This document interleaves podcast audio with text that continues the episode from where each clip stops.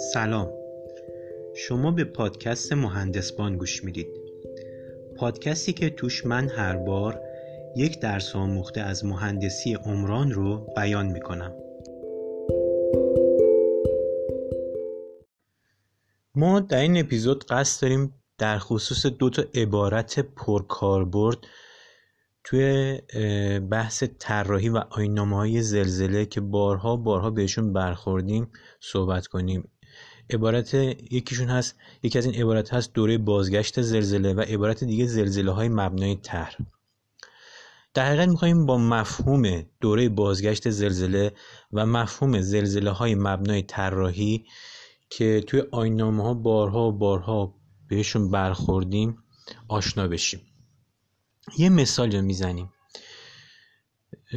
فرض کنید توی بازه زمانی سه هزار ساله ما پنج تا زلزله داشتیم با بزرگای هفت و نیم ریشتر یا بیشتر که توی منطقه رخ داده.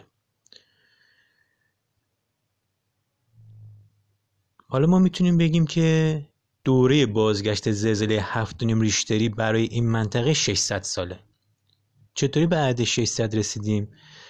اومدیم سه هزار سال رو تقسیم بر پنج بار که این زلزله رخ داده کردیم که و بعد ششصد رسیدیم. البته باید دقت کنیم این به این معنی نیست که دقیقا ما هر ششصد سال یک بار یک زلزله با این بزرگا رو داریم که توی این منطقه رخ بده. ما فقط اومدیم احتمال وقوع چنین زلزله رو توی این منطقه هر ششصد یک سال یک بار به دست آوردیم. با این توضیحاتی که داده شد میتونیم مفهوم دوره بازگشت زلزله رو اینطوری بیان کنیم که دوره بازگشت زلزله رو اگه با تی اندیس آر نشون بدیم، دوره بازگشت زلزله برای یک زلزله به بزرگای ام عبارت از مدت زمانی که به طور متوسط توی اون مدت یه زلزله به بزرگای ام یا بیشتر اتفاق بیفته. خب ببینید دوستان، ما تونستیم تو این مثال بگیم که دوره بازگشت زلزله هر ششصد سال یک باره. حالا ما میتونیم احتمال وقوع این زلزله توی یک سال هم به دست بیاریم.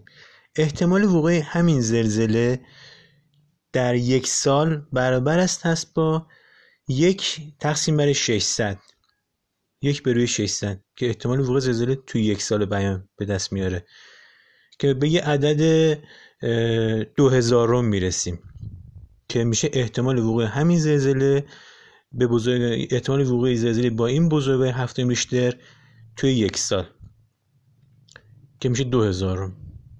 حالا احتمال عدم وقوع همین زلزله توی یک سال خب میشه یک منهای دو هزارم که نهصد و نود و هشت هزارم میشه.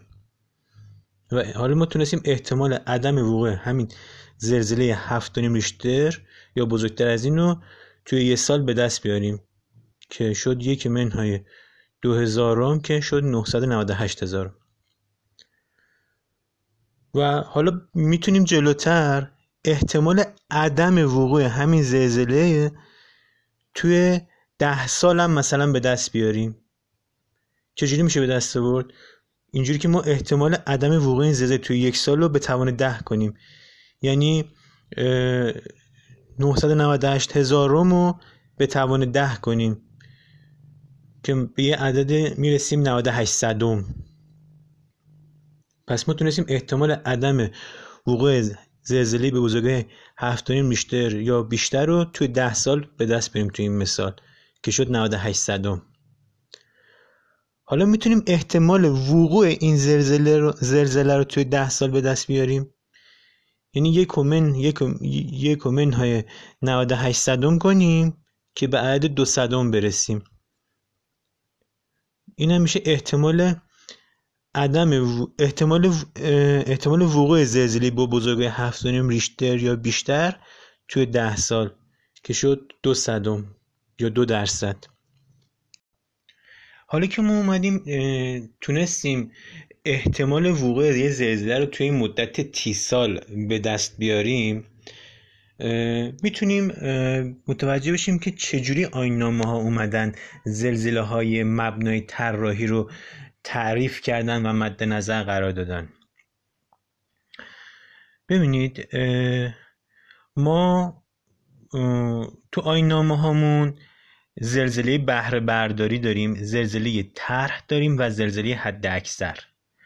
زلزله بهره برداری از همه خفیفتره، زلزله حد اکثر هم از همه شدیدتره. ویرایش چهارم استاندارد دو هزار و هشتصد زلزله های طرح و بهره برداری رو ملاک طراحی کنترل ساختمان قرار داده. حالا برای اینکه قضیه روشن بشه ما میایم جلوتر اینو توضیح میدیم. ببینید آیین‌نامه‌های طراحی زلزله معمولاً عمر مفید ساختمان‌ها رو پنجاه سال در نظر میگیرن و میان احتمال وقوع زلزله رو توی این پنجاه سال عمر مفید ساختمون لحاظ میکنن و تو هر یک از زلزله‌های بهره برداری و طرح و حد اکثر این پارامترها رو تعریف میکنن. میان میگن زلزله بهره برداری زلزله‌ایه که دوره بازگشتش هر ده سال یک بار باشه. اینو خیلی مهمه ها. پس زلزله بهره برداری زلزله‌ای تعریف میکنن که دوره بازگشتش هر ده سال یک بار باشه. زلزله طرح و زلزله‌ای رو مد نظر قرار میدن که دوره بازگشتش هر چهارصد و هفتاد و پنج سال یک بار باشه. و زلزله حد اکثر و زلزله‌ای رو مد نظر قرار میدن که دوره بازگشتش هر دو هزار و چهارصد و هفتاد و پنج سال یک بار باشه. یا به عبارتی زلزله بهره برداری رو زلزله‌ای مد نظرشون هستش که احتمال وقوعش در طول مدت پنجاه سال عمر مفید ساختمون نود و نه و نیم درصد باشه. زلزله طرح زلزله‌ای هستش که احتمال وقوع اون تو طول مدت پنجاه سال عمر مفید ساختمون ده درصد باشه و زلزله حد اکثر زلزله‌ای هستش که احتمال وقوع اون زلزله یعنی زلزله با اون بزرگی یا بیشتر توی مدت عمر مفید ساختمون که پنجاه سال مد نظر آیین‌نامه هست دو درصد باشه. ببینید مثلا واسه زلزله طرح آیین‌نامه اومده چی گفته؟ گفته که زلزله طرح زلزله‌ای که دوره بازگشتش چهارصد و هفتاد و پنج سال باشه یا احتمال وقوعش توی عمر مفید ساختمون که پنجاه سال ده درصد باشه.